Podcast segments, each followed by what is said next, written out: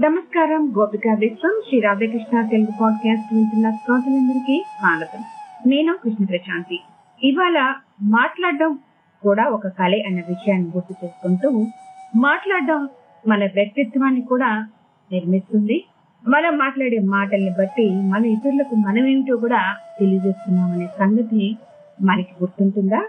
లేదా ఈ విషయంలో ఎలాగా మన మాటలు మనకు ప్రతిష్టను తీసుకుని వస్తాయో వివరించి చెప్పే కథనాలు ఎన్నో ఉన్నాయి. అయితే ఒక మంచి కథ ద్వారా ఈ సందేశాన్ని చెప్పుకుందామా? ఒక పర్యాయం విక్రమాదిత్య మహారాజు తన సైనికులతోనూ మంత్రితోనూ కలిసి వేటకై అడవికి వెళ్ళాడు. వేటాడుతూ వేటాడుతూ అడవిలో ఒకరికొకరు దూరమయ్యారు. ఒక చోట చెట్టు కింద నీడలో అందరూ వృద్ధుడైన ఒక సాధువు కూర్చుని ఉండగా చూసి విక్రమాదిత్యుడు సాధు మహారాజ్ ఇటువైపుగా ఎవరైనా ఇంతకు ముందు వెళ్ళారా అని అడిగాడు. ఆ అంధ సాధువు ఇలా అన్నాడు. మహారాజా అందరికంటే ముందు మీ సేవకుడు వెళ్ళాడు. అతని వెనుక మీ సేనా నాయకుడు వెళ్ళాడు. సేనా నాయకుని తర్వాత మీ మంత్రి కూడా ఇంతకు ముందే వెళ్ళాడు. అందుడైన ఆ సాధువు చెప్పిన సమాధానం విని విక్రమాదిత్యుడు ఆశ్చర్యంతో ఆసక్తితో మహాత్మా మీకు నేత్రాలు కనిపించవు కదా? నా సేవకుడు సేనా నాయకుడు మంత్రి ఇక్కడి నుంచి ఇప్పుడే వెళ్ళినట్టు ఎలా గ్రహించారు? నేను రాజులైనట్టు కూడా ఎలా కనుగొన్నారు? అంధుడైన సాధువు ఇలా చెప్పాడు. మహారాజా నేను ఆ ముగ్గురిని ఉమ్ములను మీ మాటలను బట్టి విని కనిపెట్టాను. అందరికంటే ముందు సేవకుడు వచ్చి నాతో ఏమిరా గుడ్డివాడ ఇది ఎవరైనా వచ్చారా? అని అడిగాడు. కొంతసేపటికి సేనా నాయకుడు వచ్చి సూర్దాస్ ఇది ఎవరైనా వెళ్ళారా? అని అడిగాడు. చివరకు మీ మంత్రి వచ్చి సూర్దాస్ జీ ఇది ఎవరైనా వెళ్ళారా?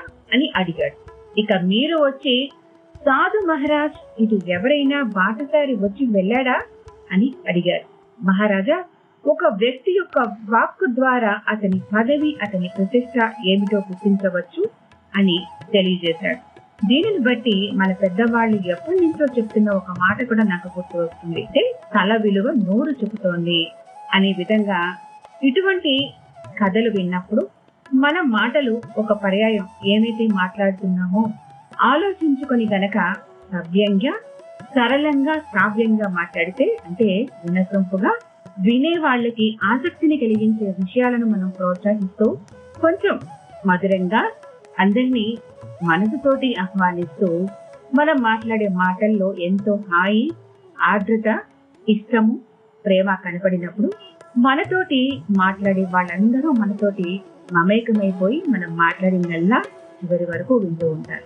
ఈ విధంగానే మనందరము కూడా మాట్లాడుకునే కళను నేర్చుకుని అలవర్చుకుని జీవితాంతము కూడా ఇటువంటి మంచి కళ మనకు సొత్తు మనకు సొంతం అని అనుకునే రీతిలో మనందరము మీరందరూ కూడా ఒకరినొకరు పలకరించుకుంటూ ఈ సభ్య సమాజంలో ఇప్పుడు ఆధునిక భాషలో మాట్లాడుకుంటే చక్కటి కమ్యూనికేషన్ స్కిల్స్ని ఏర్పరచుకుంటూ మనల్ని మన సమాజంలో యుక్తి తెలివి బుద్ధి వివేకం కలిగిన వ్యక్తులుగా మన యొక్క వ్యక్తిత్వాన్ని నిర్మించుకుంటూ ముందుకు వెళ్దాం.